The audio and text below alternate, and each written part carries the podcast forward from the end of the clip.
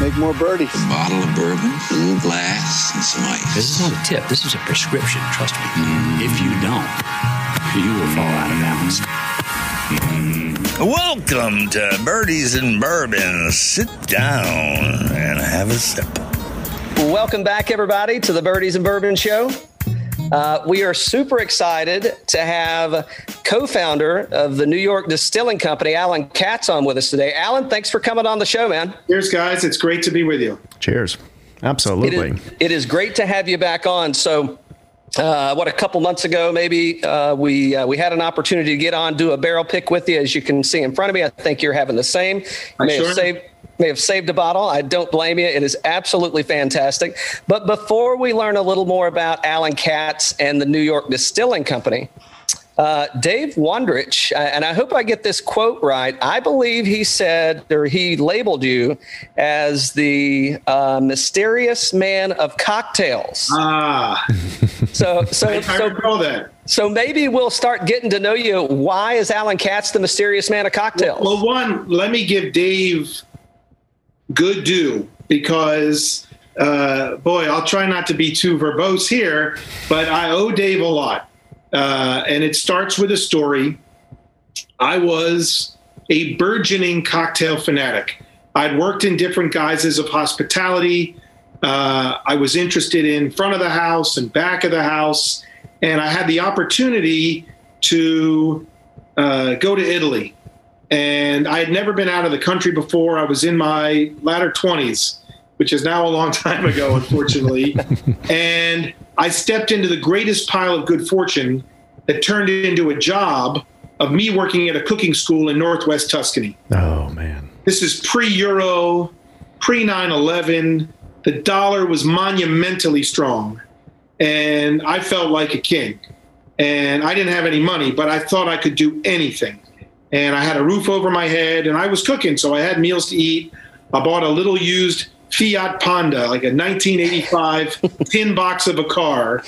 And I had one day off a week, and I would take it as far as I could go, explore something new, and then bring it back to this farm where I lived. Once I got a flat tire on the way back up the hill to the farm. That's how, you know, the stroke of luck that I had. but that experience impressed upon me a desire to learn more about the points of origin in different food and drinking culture. It was sort of like anthropology of gastronomy without getting too philosophical. Sure. And I came back to New York after about two years, and I really was just at the right place, in my opinion, at the right time. And it was the late 90s, and we were just on the precipice here of the eruption of cocktail culture that zoomed all over the country, all over the world. I'm not saying New York City was the only epicenter, but there was such energy here. And I always boil it down to the major factor is we don't drive here. Yeah. yeah. You know, I don't go out to get wasted, but I have the extra drink because mm-hmm. I'm walking home in non COVID times. I'm taking a subway home and the interaction with bartenders in bars that are tiny and cramped, and God willing, we'll get back to that day, was sexy mm-hmm. and fun. And you say, I said to myself, where does this come from? And so, in learning from the Italianate experience of what the origins of that food culture was, I wanted to know American food culture. And we talked about this in some of our previous conversations. Sure. I became innately interested in barbecue of the American South. I can't wait. I'm getting ready to order order a smoker from Shirley's. I don't know if you know Shirley's. I can't wait. I'm turning 50, so I'm getting myself a damn good birthday present so I can do backyard barbecue authentically. But going back now, not quite 25 years, I went off the deep end on cocktails. Mm-hmm. And I'm a I'm a decent talker, and I talk even better at a bar on a bar stool. but a friend said, "Hey, you've got to meet Dave Wondrich." And I was talking. I'll say it like I'm some big shot. I was talking all over town. I was talking in the four bars that I went to about trying to research the cocktails of the Jerry Thomas era. Hmm. And for those that may have never heard the name, Jerry Thomas was the perfunctory bartender of the mid to late 19th century, and he wrote and published the first cocktail book, The Bon Vivant's Companion, subtitled simply How to Mix Drinks. and if you were back in the day, and at this point I'm back in the day, I bought a second edition, in fact, two copies, second editions of the Bon Vivant's Companion for 35 bucks each. Nice. And there aren't ounce measurements, and you're not always sure what the bitters are or the syrups are. So I'm trying to recreate these recipes from this old cocktail book. That ah, 35 bucks. Okay, I can do that. and I was telling friends about it who were in food and drink and who were in food and drink public relations. You've got to meet Dave Wondrich. So we met at an old restaurant on Barrow Street in the West Village called the Grange Hall. It's a great old New York street. It feels like you're in the, you know, Teddy Roosevelt eras uh, of old New York, 19th century gas lamps, winding streets where the streets no longer go on a grid in Lower Manhattan. And I met Dave there with a couple other friends. A great bartender by the name of Del Pedro walks in, sees Dave, and we start getting rounds of Manhattans.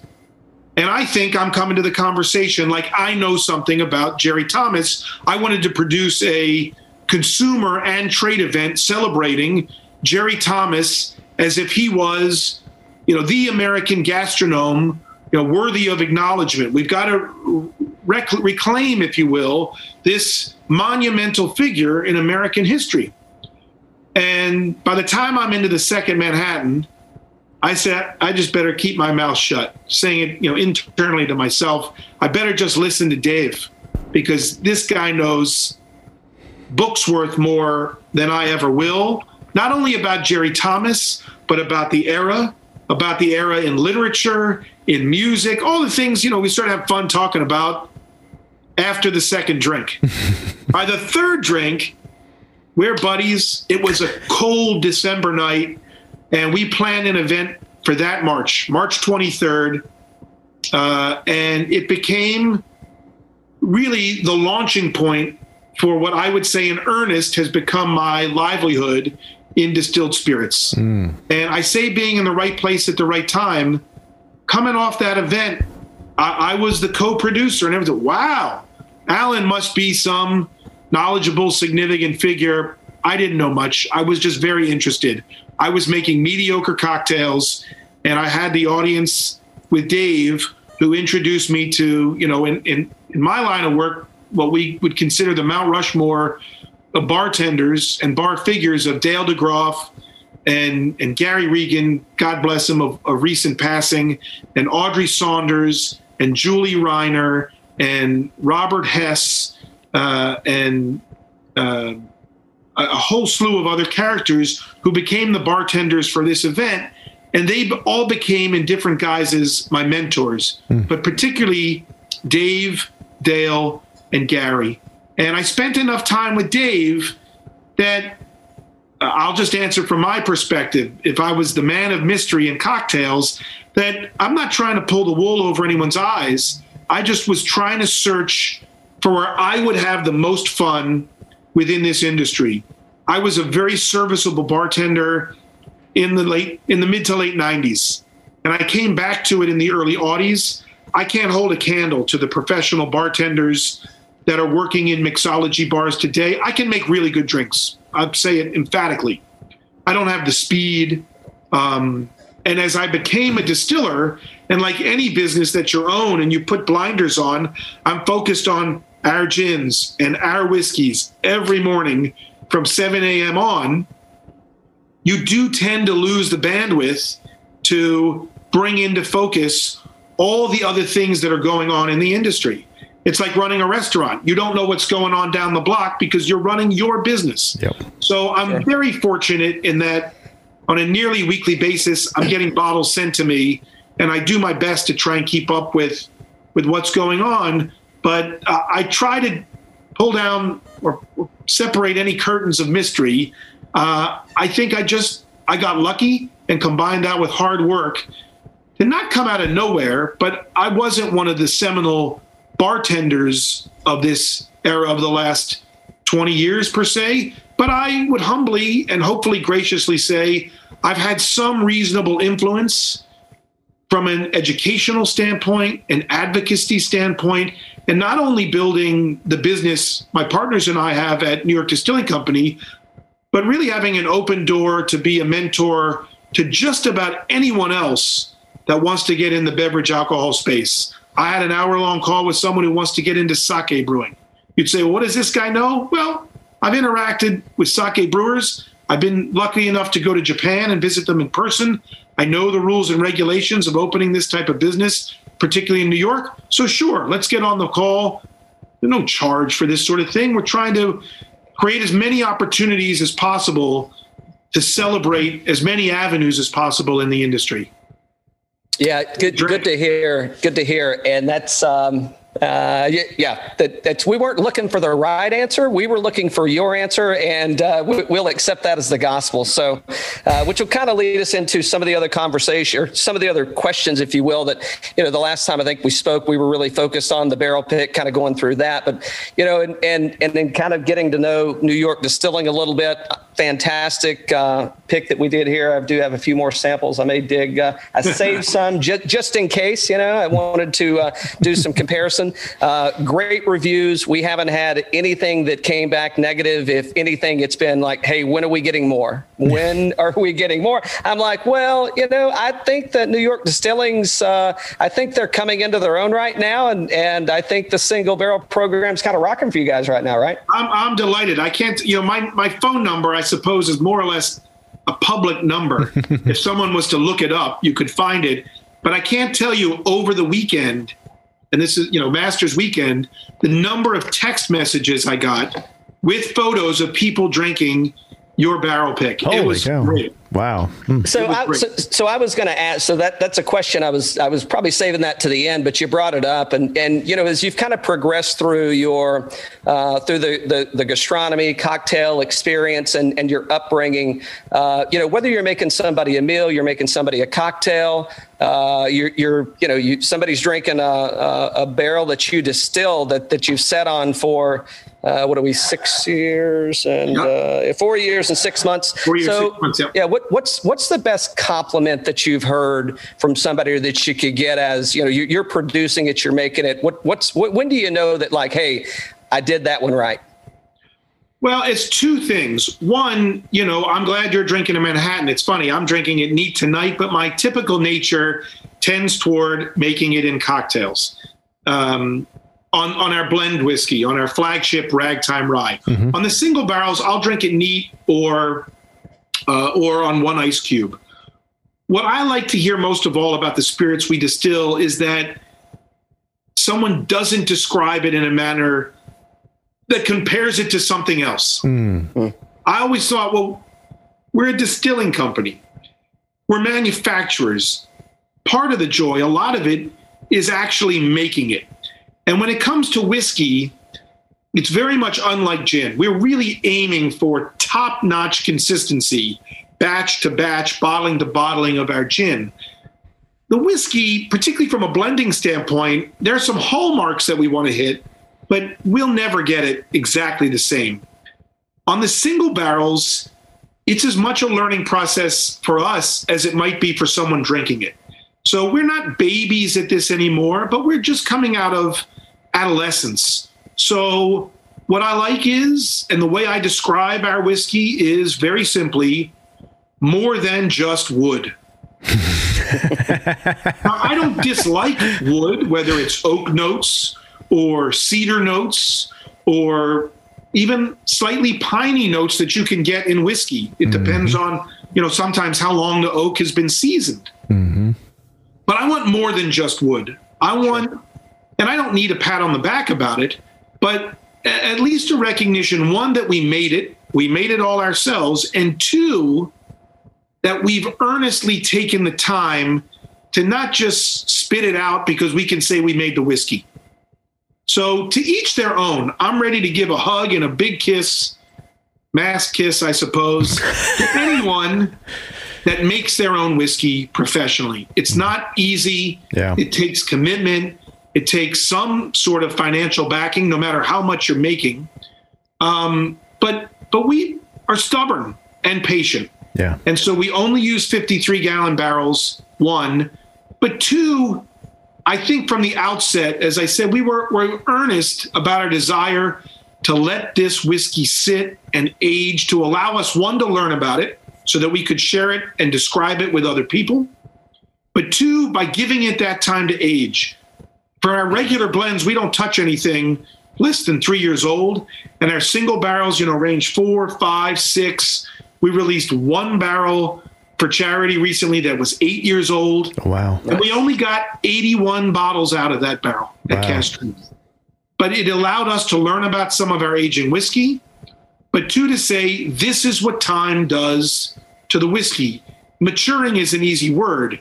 For me, from the flavor standpoint, is we're looking for that nuance beyond wood that, at least to be fair, I often associate with quote unquote craft whiskey in America. Mm-hmm. Yeah, I mean, because I mean, necessarily older doesn't mean better for a particular barrel, right? I mean, it's it, it it looks good on the label, generally speaking, and from a marketing standpoint. But you know, depending on um, what's in it, you know, what the what the mash bill is, et cetera, where it's aged at, which I want to go there with you in a second on, you know, where you, you're still in different warehouses and and what that's kind of done to you over the years, uh, not in a negative way, but you know, Sure. how, how's that changed? But I mean, it's uh, I mean, I I did pour a little neat. I saw you drink it, and I'm like, yeah, okay, I got I got to go in I'm gonna pour more.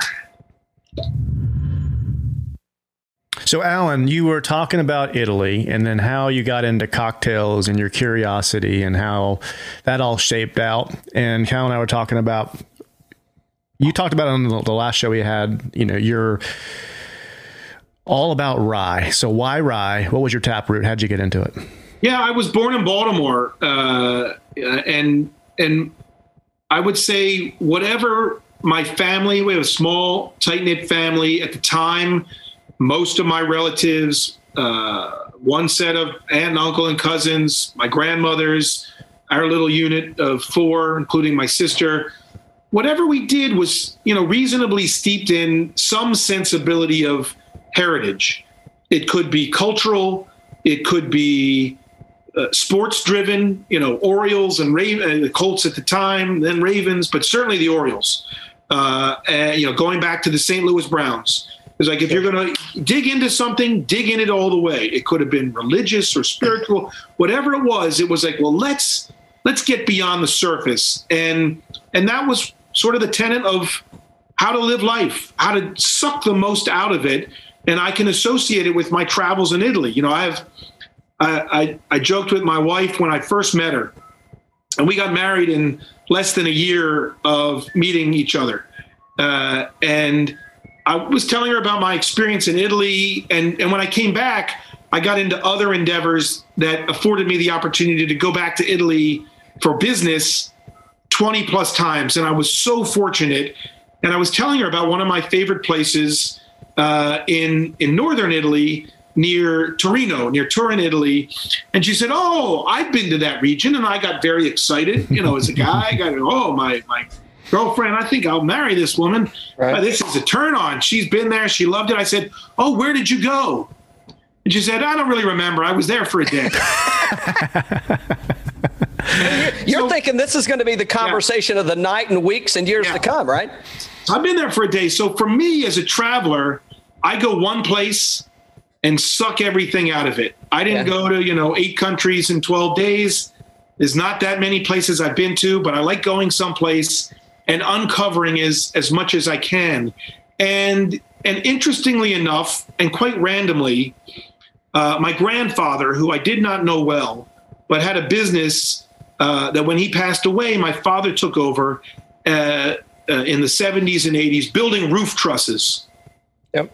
And lo and behold, it was situated just outside of Baltimore City on a property that used to be uh, a series of rick houses. And there was one rick house left that our family called the Whiskey Warehouse. And it was like my playground. My parents wanted to grow, you know, Brussels sprouts uh, and mushrooms in there, you know, ahead of their time. It never panned out. but it was like a 10 story rick house. And and my parents, you know, in just a social way, they drank every day. And ultimately, my grandmother came to live with us. She had a drink every night, and there was no fear around alcohol. I wasn't chugging beers in high school, but it wasn't like, oh, don't touch that. And and to be from Maryland and have that sensibility from my parents, who gave me a broad scope from a cultural standpoint around many things, around business, around sports, uh, around American history. Uh, you know, the the context from an alcohol standpoint, which I came to later, was one of the points of origins for American rye was Maryland. And by the time I was 17, I was drinking Pikesville rye Manhattans. Oh wow. And Pikesville rye in in the bottle. I'm sure I have it here. Oh my goodness. Uh, Heaven Hill owns it now. I'm not sure uh, who owned it at the time, but uh, fantastic. I can grab a bottle if you don't have one. But Well, I know I've got it. It's got to be here. Here it is. You know, it was in in this bottling, and and oh, I see why you got it. My bottle looks nothing like that. okay, you have the new Pikesville rye. yeah. which is spectacular. Mm-hmm. I mean, just a great whiskey at 110 proof. Yeah, I got that back here too. So, Pikesville, there you go. Am I right on the proof? Uh, I think it's uh, 100, uh, 110. 110, exactly. 110, yeah. So I, I love that. That that's a recent addition of the last decade, and this has been discontinued. So when I found out, if you will, a little in advance that they were discontinuing Pikesville Supreme Straight Rye whiskey, uh, I went and got three three nine liter cases of it. So I'm winding my way. I got my life supply. I'll part with a bottle from time to time, but this is if you've never had it before, and if you don't have it, you probably never will. You might find it on a random bar somewhere. Um, this is like Rittenhouse Junior. Okay. It's a little bit younger. Rittenhouse is bonded, 100 proof. This is 80 proof. Okay. So I'm out with my grandmother, who at that point is, you know, near 80 years old, drinking Manhattans in downtown Baltimore. She's with- like, get get us two. Get us two. exactly uh, drinking Pikesville rye, and that was the origin for me. And and I just, you know, from a business standpoint, as I came back to it and was looking in earnest for that sense of authentic American gastronomy, it's like, oh, what do you know? That Jerry Thomas book features a lot of cocktails with rye. I love bourbon. I like a lot of different whiskey. I have nothing to say with any denigration about bourbon. It's one of my favorite spirits of all time. Mm-hmm. But I was interested in points of origin, points of difference, and that's really how I got into rye was saying, wow, well here's something to reclaim locally. One, yeah, rye whiskey was being made in New York, not the way it was in Maryland and Pennsylvania in the 17 and 1800s from a marketing standpoint, but it was being made here. And it's a great geographic region, particularly upstate New York, for growing rye grain. Um, but I was interested in finding out well, okay, you know, going back 20 years ago, the only ryes you could find were really being made in Kentucky, which is a great place to make whiskey Right. but their focus is on bourbon, and it still is, even as rye's interest and popularity has grown to a significant degree. You know, most of those ryes, including the Pikesville here, including the Pikesville you have, the Rittenhouse that I grew up on as a bartender, Wild Turkey, Old Overholt, are all, you know, 51, 52% rye in the mash bill. They are great whiskeys. It is inarguable, period, emphatically.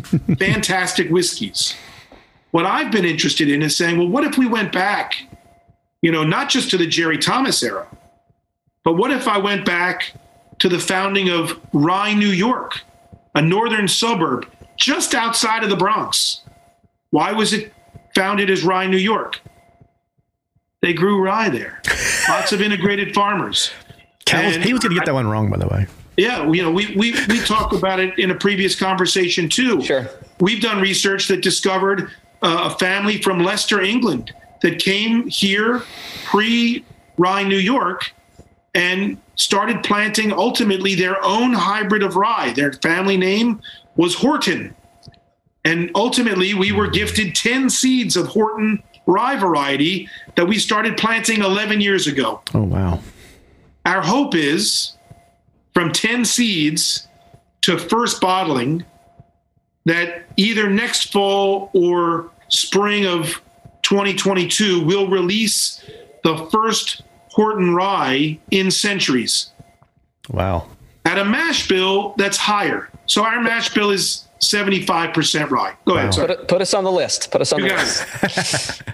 Uh, so, so I want to before we get too far away from that, and I know you, you may want to talk a little more about the Horton Rye, uh, and uh, because that is a magnificent magnificent story. I've heard it a couple times, uh, just from going from ten grains, and you got to get to a million in your process.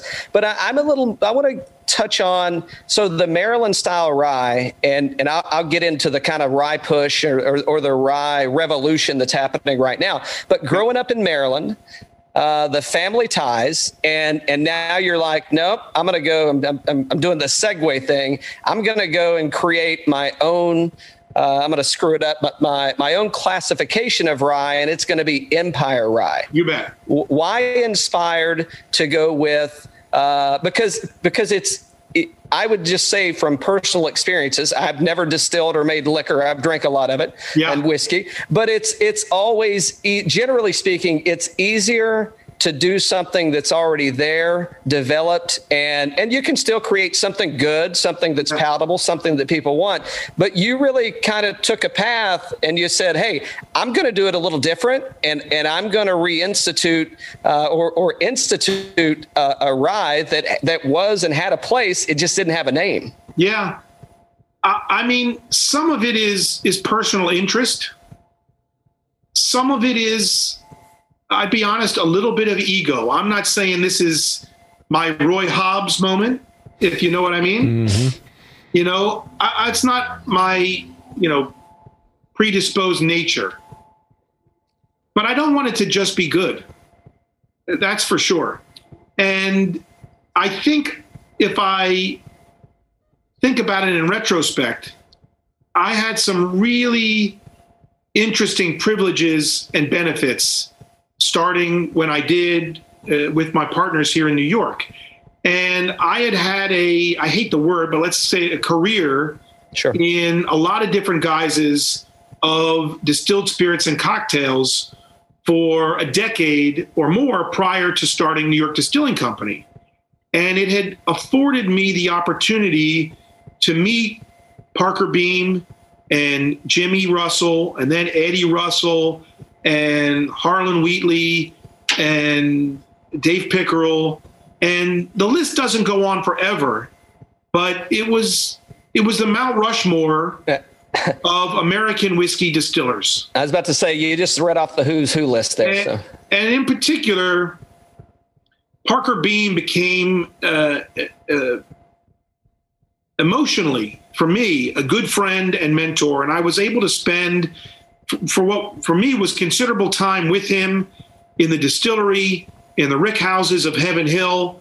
And it wasn't like he was teaching me the science of distilling, but I was able to glean a lot from him about what I wanted to do and about the nature of blending. And you've got to trust your own palate for certain.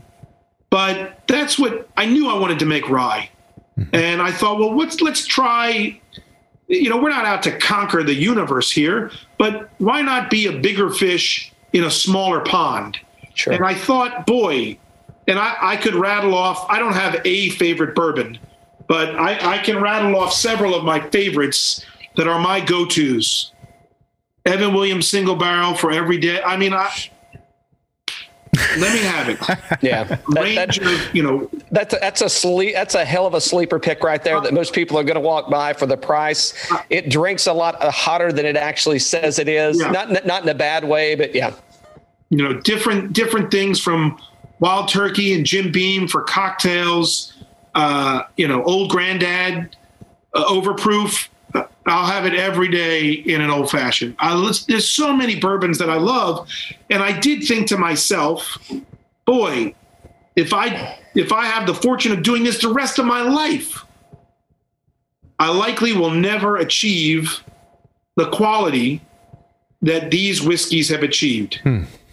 It's not quite like cognac where you're putting down barrels for future generations to blend. Right. Thank goodness. but that also drove me to say, well, there's not much in the rye whiskey space at the time. And there's certainly not much in the space where we want to bump up that that percentage of rye in the mash bill. And in the context of Empire Rye, as you mentioned, start to bring into context the point of origin of the grain, not just the variety, but where it was grown, who grew it, under what conditions. You know, we haven't quite started yet, but with our with the Horton, we'll get into details of what year the grain was planted, what year, you know, it was harvested the next year, Right. but when it was distilled, when it was in the barrel, and when it was dumped as part of the story about repuzzling, putting these pieces back together of this heirloom variety. Mm-hmm.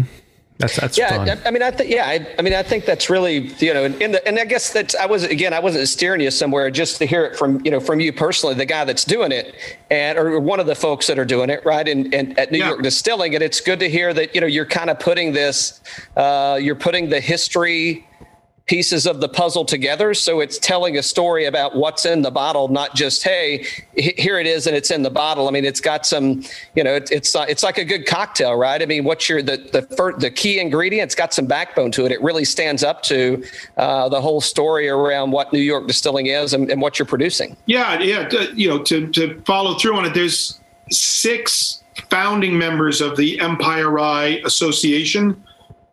I think there's probably close to 20 people, 20 distilleries in New York making their own versions of Empire Rye. The unique thing for us, again, with with great humility but also purpose, is the only whiskey we make is rye. Mm-hmm.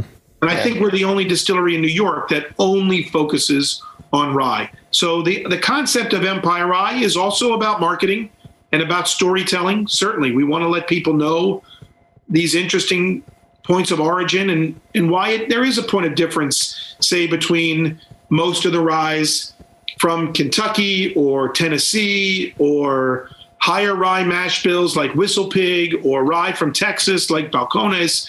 You know, there's a great sort of underlying story that can be shared and spread across the cross section of the category. Yeah, I, I think you're doing a good job of it. And you're you're being way too humble, and there's nothing wrong with being proud of producing a quality product that that you're not afraid to put put in front of people and uh, and, and wait for their response. Yeah, good.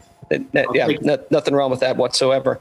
Um, so let's see. I want to go down the direction of. So we talked a lot about. We have in the past. We you've referenced uh, when you're when you first got started, and this may be the case today, that you were warehousing in different areas. Yes. Um, and, and it's you know some closer to the water, some maybe a, a little higher elevation. And is that still the case with with where you are today? And is that by choice? And are you are, are you do you like where that's matured to today? And is that something you're going to continue to do? Well, it's an opportune time to discuss it because let, let's be real honest.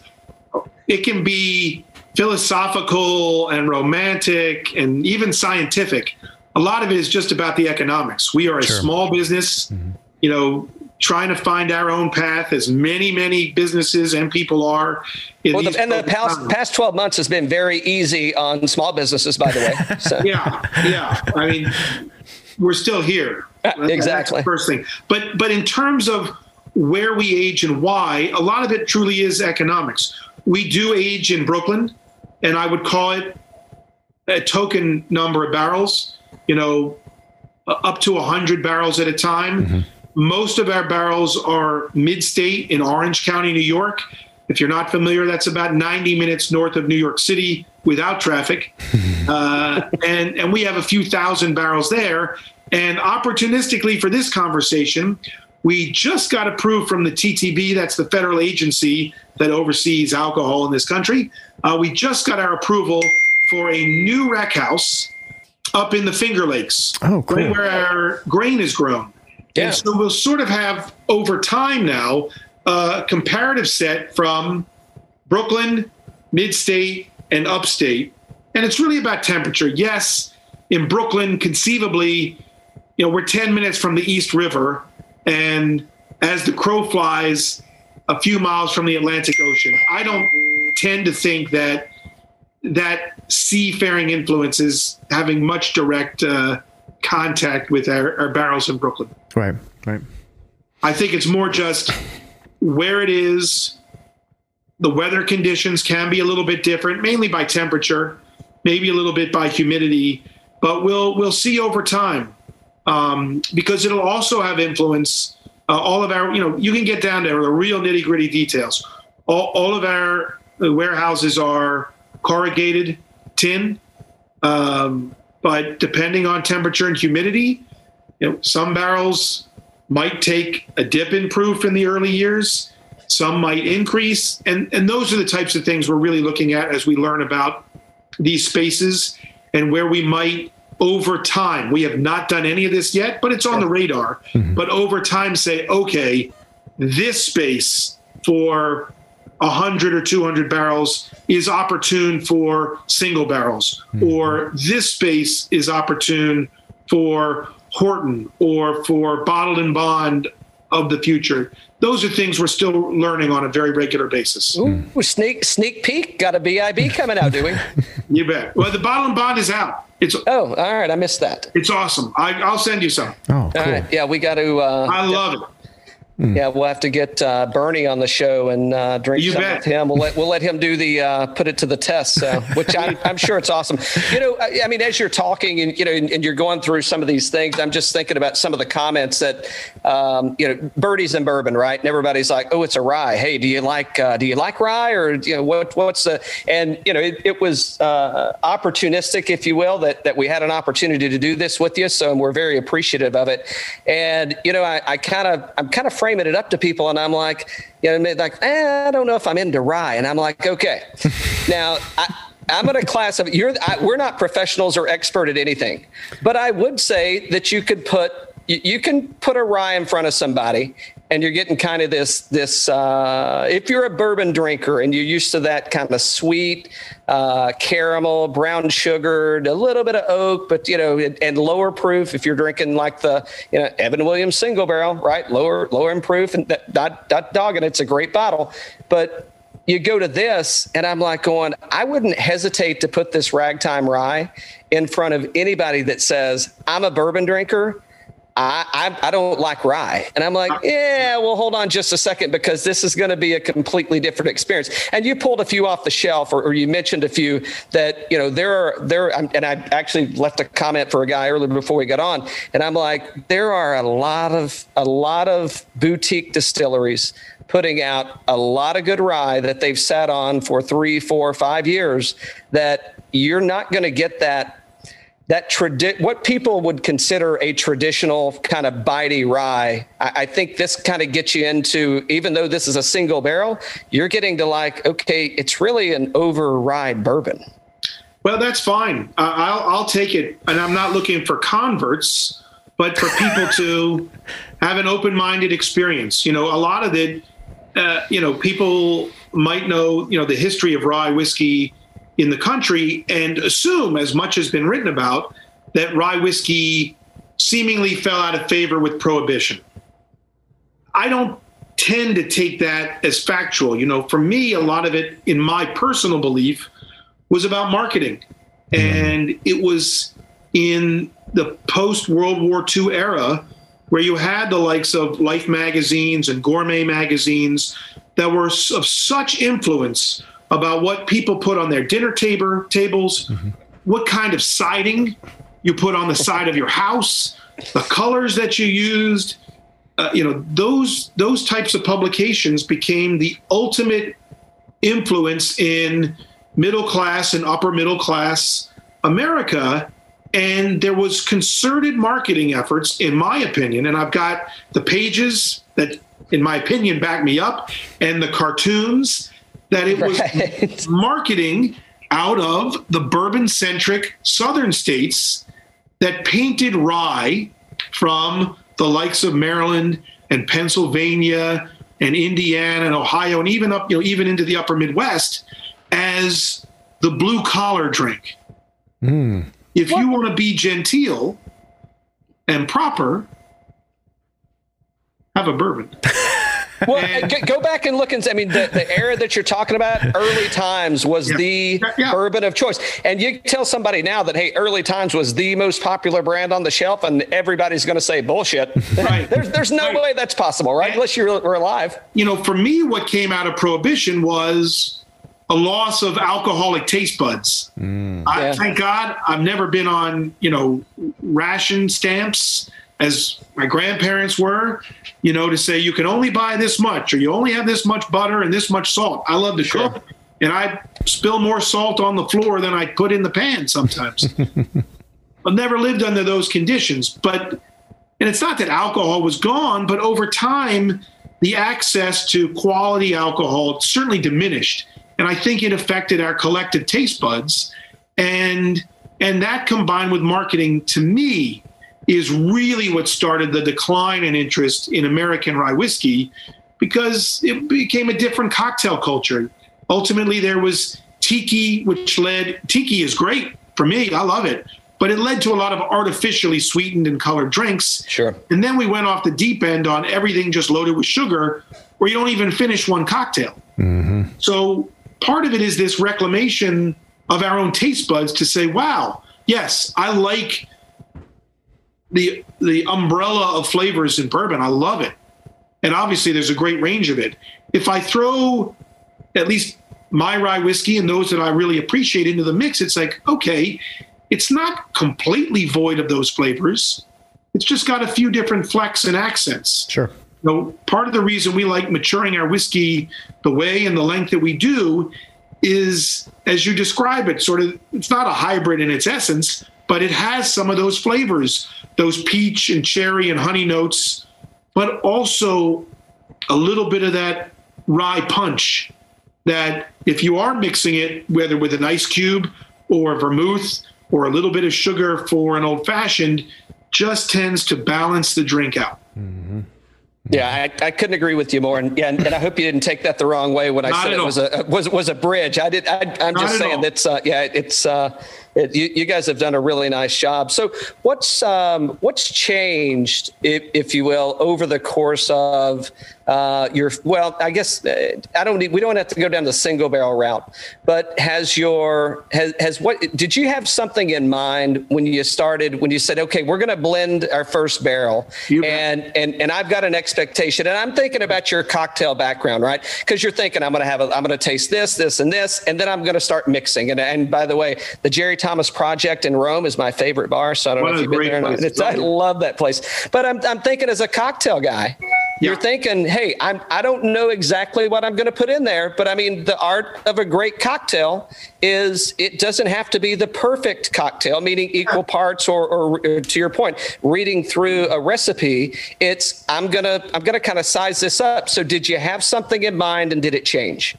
I sure did. You know, for me, I had a stock line when we started that I still love and I think could be applied to any livelihood except surgery or medicine. and the line was, and I tell it to people all the time, was I know what I'm doing, but I've never done it before. and and that's how I felt when we started the distillery. I had been to nearly 30 distilleries at that point when we started New York Distilling Company. I had not formally, but I had apprenticed with several people that, as I said, became you know great friends and mentors of mine, great influences as well. And I was ready to get in the saddle, so to speak Sure. and you hone in on one part, and that's the romance and functionality of production. And then there's all right, we were fortunate enough, we raised all the money we wanted to in the last, you know, not as devastating time as this, but in the last downturn of the economy, mm-hmm. you know, 2008 era, the Great Recession. Mm-hmm. And we were delighted to say, okay, we can get ourselves off the ground. But there's a cap to it. We didn't have an endless spigot of money to just say, well, we'll just make it. And one day, when we're happy to do so, we'll release it. At a certain point, you got to start making money back on your investments. Sure. And in my mind, when we started, we were going to have a two year straight rye whiskey. Hmm. And there weren't very many of those at the time either. certainly exceedingly few on the craft whiskey quote unquote scale. Sure. And at two years, just shy of two years, we started tasting our barrels in earnest. Our first year, I think we filled 26 barrels. Mm-hmm. our our sort of stated but unwritten goal at this point in time is to fill a thousand barrels a year, mm. full size 53 gallon barrels. All right. I will also tell you honestly, we have never achieved that goal. I think the most we've ever filled is like 880 some barrels in a year. Mm-hmm. It depends on the harvest, you know, how much new make we get out of the harvest, how many barrels we have pre-ordered, you know, a year, months in advance, and all those things come together as part of the business respect of, in this case, making our rye whiskey. So at two years, we tasted it. It wasn't bad, and I wasn't down on myself. It just wasn't as interesting as I wanted it to be. Mm-hmm. And we thought, well, if we don't release it now, I was convincing myself we're not really losing money. we're deferring it. This, is, this is Allen in third person over here. Yeah. we're we're deferring these streams of revenue to when we do release it. We're, Now, we're buying futures. We're buying futures. Yeah, except it was our money, or the, the money of our investors. Sure, sure. And but okay, and we were again. You're still learning all the time about your own product. At this point, we well know that we lose in some combination about five percent to absorption Mm-hmm. and about five percent a year to evaporation. Mm-hmm. All right, so it's going to be another five percent loss. Maybe we'll factor that into our our costs, our wholesale pricing, et cetera.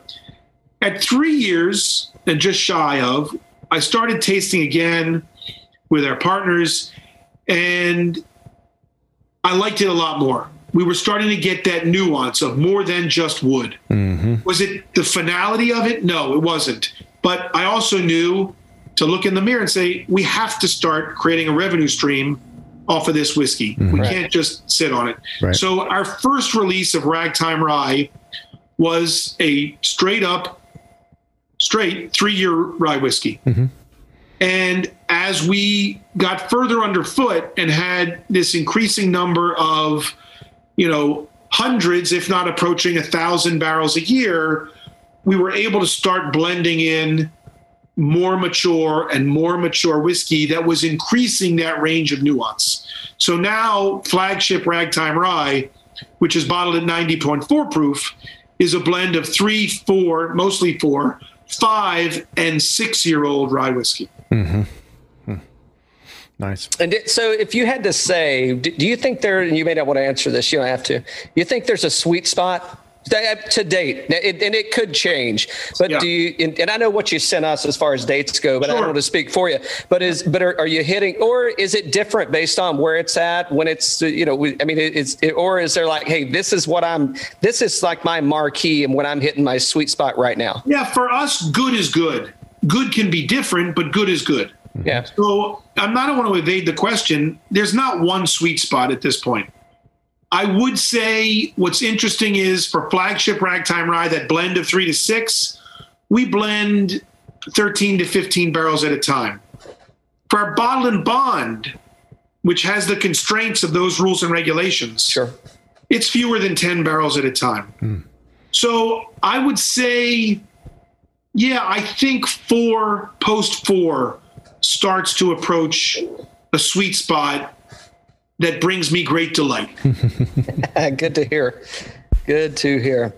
Uh, let's see. So we haven't talked about the shanty. Well, I don't know if you want to. We want to go down the liquor road more. I'm going to talk about the shanty a little bit before we run out of time. How is that? Uh, are you up and running yet? What's New York looking like? Yeah, we're up and running. You know, I, I won't sugarcoat it. You know, New York has been uh, unvarnished a calamity.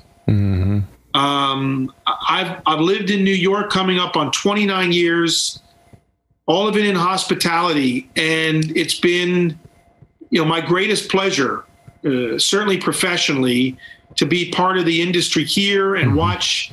You know, nothing lasts forever, but to watch things open and evolve and the range of creativity, it's what feeds us here. And and things are closed and they're closed for good in many cases, which is a gut punch, of course. Um, it's a beautiful evening out here. uh, things feel like, with some trepidation and caution, that they're starting to open up a bit more safely and people are hiring for restaurant and bar jobs, which is very exciting. And we just, you know, keep our fingers crossed that we keep transmission numbers down and we can keep opening things. The one thing that's a given is there's a boatload of money here and lots of places. Sure. But Yeah. there is a boatload of money. And as sad as it is and brutal as it is that places are closed and there are for rent signs everywhere, mm-hmm. They will be reimagined into new spaces. Yeah, for sure. And, and maybe for the sake of the hospitality industry, maybe they'll come back with, with more favorable rents because we need to support each other Yep. landlords, business owners, employers, and employees. It's that stark a picture, has been for the last 13 months here. Mm-hmm. For us, I remember the day, you know, March 12th. It was a Thursday, and we had a we had a little meeting of our team, and we came up with our six week COVID plan. and that was Undersold, shelved. undersold that one, huh? Yeah, that was quickly shelved, and um, so we were.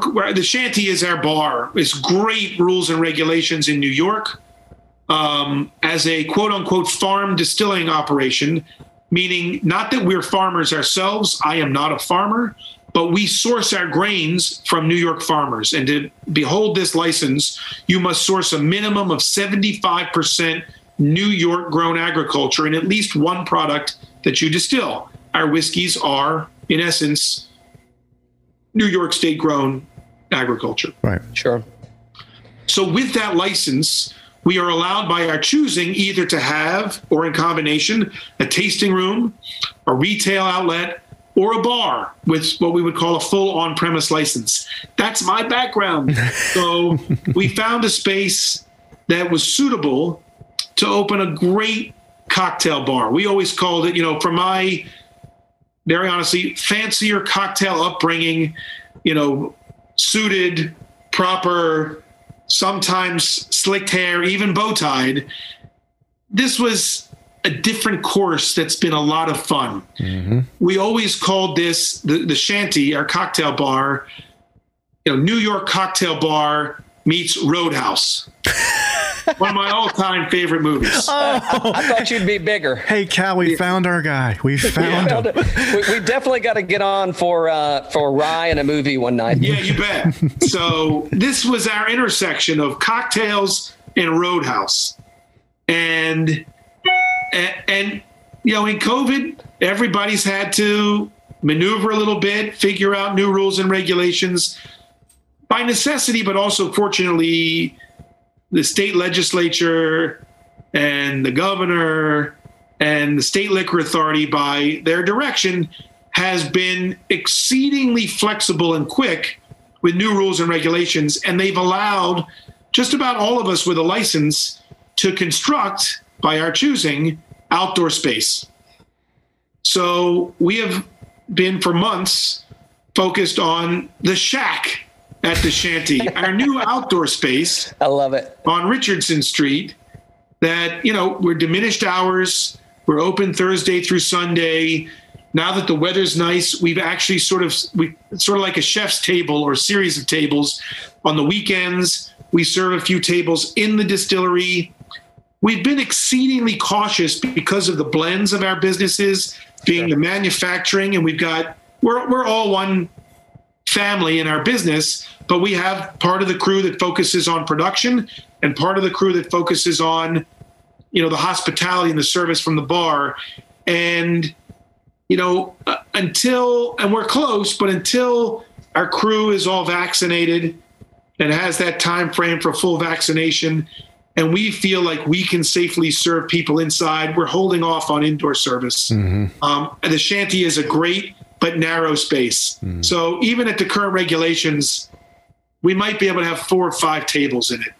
So Yeah. Did, so did you? And, and I know you may have to jump in a second. So I want to before you go. You bet. Um, I did know didn't know you were going to go down this road. But so just with your history and, and kind of your upbringing and you know working in the hospitality industry, uh, well you you get this you know in your mind's eye like, hey, I'm I'm going to go make whiskey and now you've got an opportunity and you, you've got it's an it's an or right you get a you get the tasting room you get the full blown uh, cocktail bar or you get the gift shop kind of set up did you did you know that going in or did that kind of happen and you're like well hell this played right into my hand Well, no, we didn't know it off the off the bat, but it was really ultimately predicated on spatial considerations.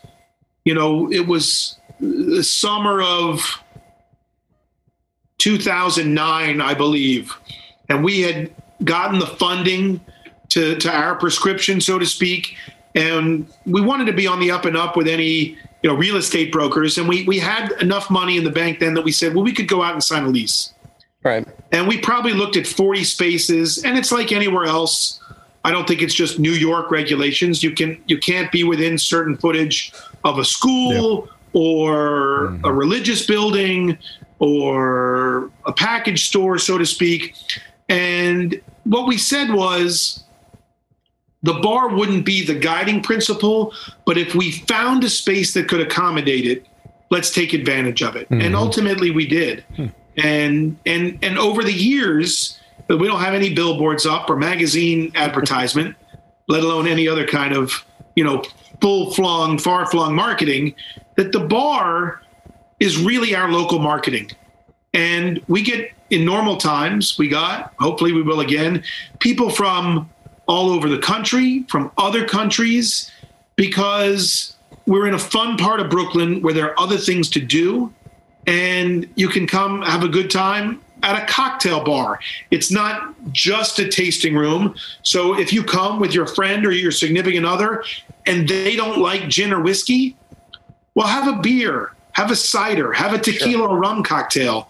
You still get our experience. And the gleaning is ah, New York Distilling Company, one, we're here, but two, we make our own juice. And, and that's our marketing. Perfect.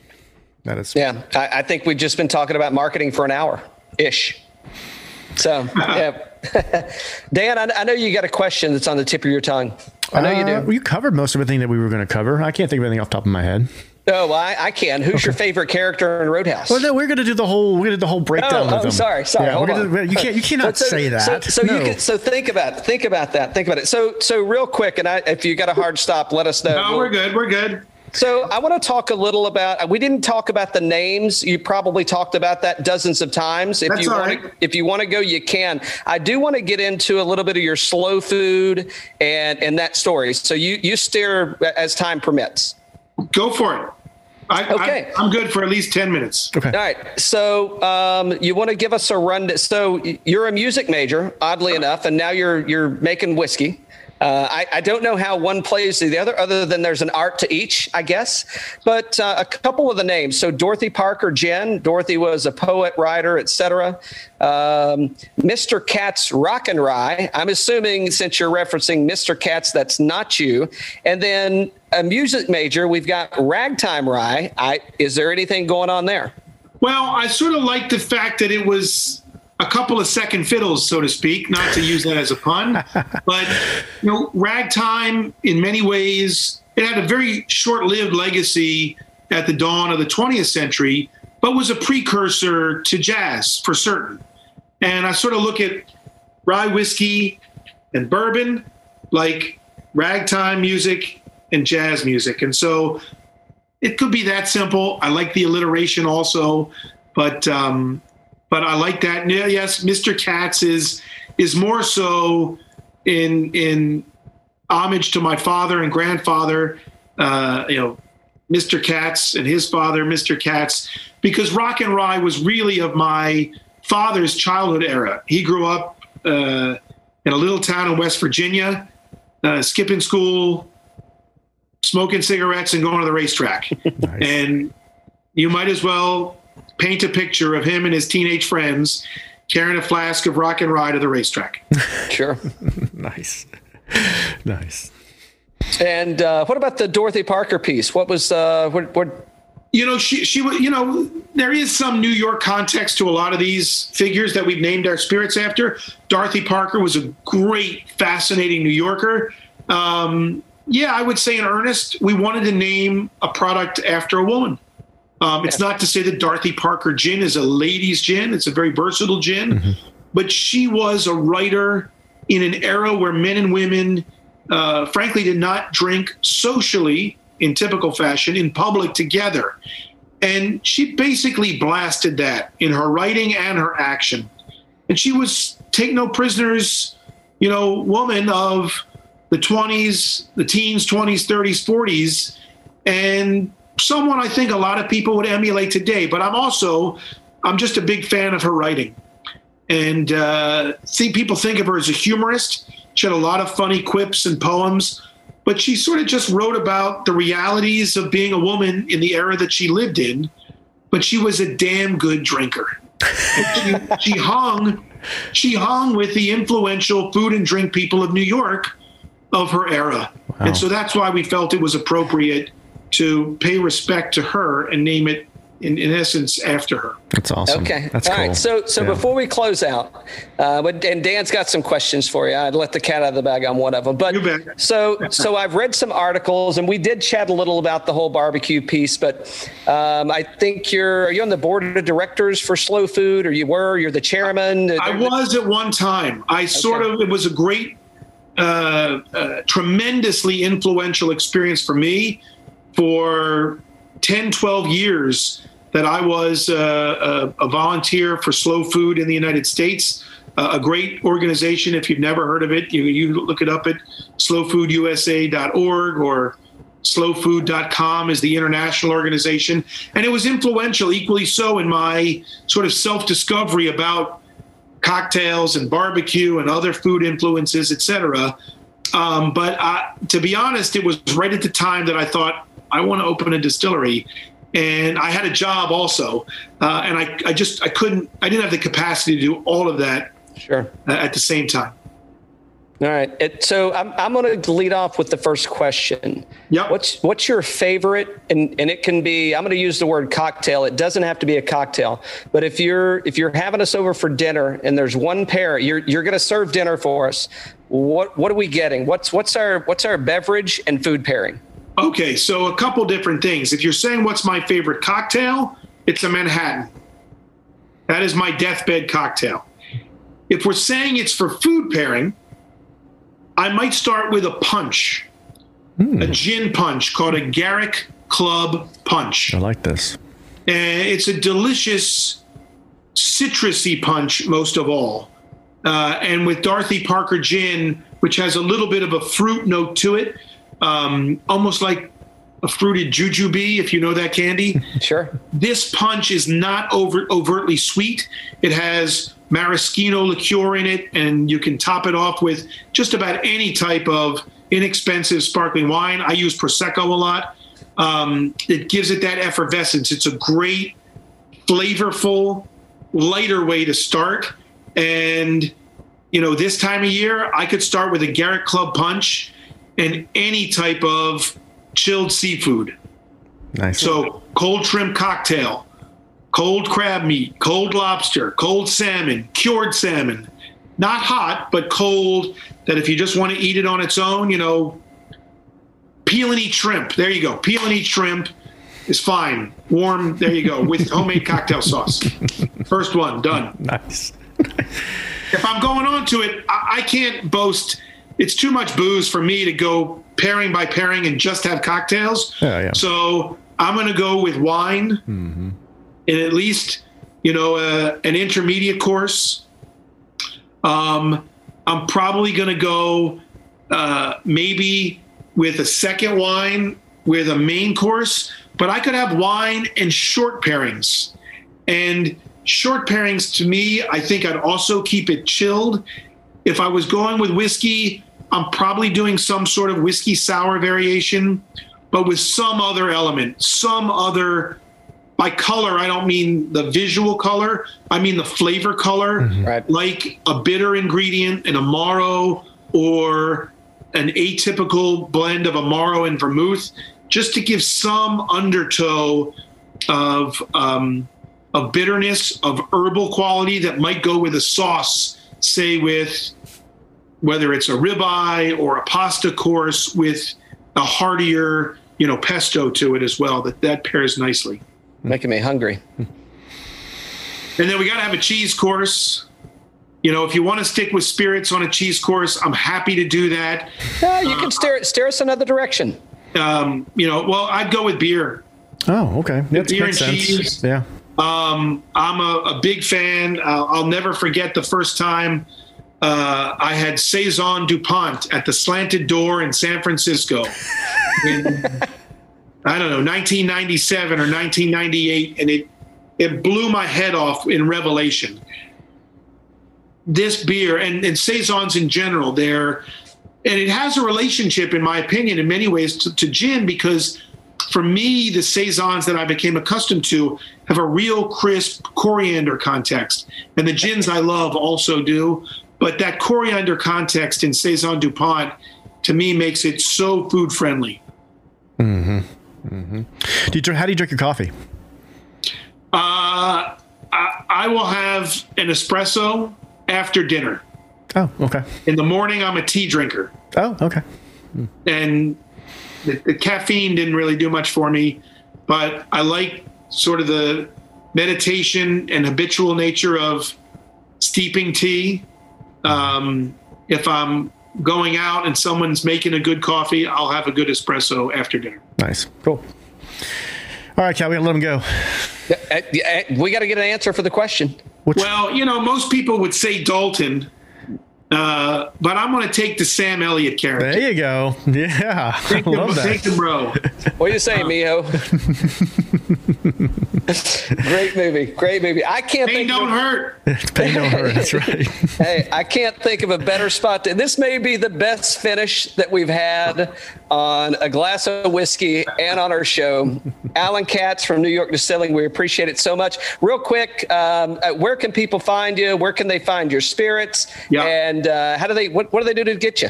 You can we we can ship just about nationwide, except to eight frustrating states that don't accept uh, uh, shipment of alcohol. But you can find us at uh, nydistilling.com, and you can find me personally on you know social media, that type of thing at at ny distillery man. Cool. Cool. Love the name. Thank you both. Thank you. Allen Katz. It's been a pleasure, sir. Cheers. Cheers. Bye.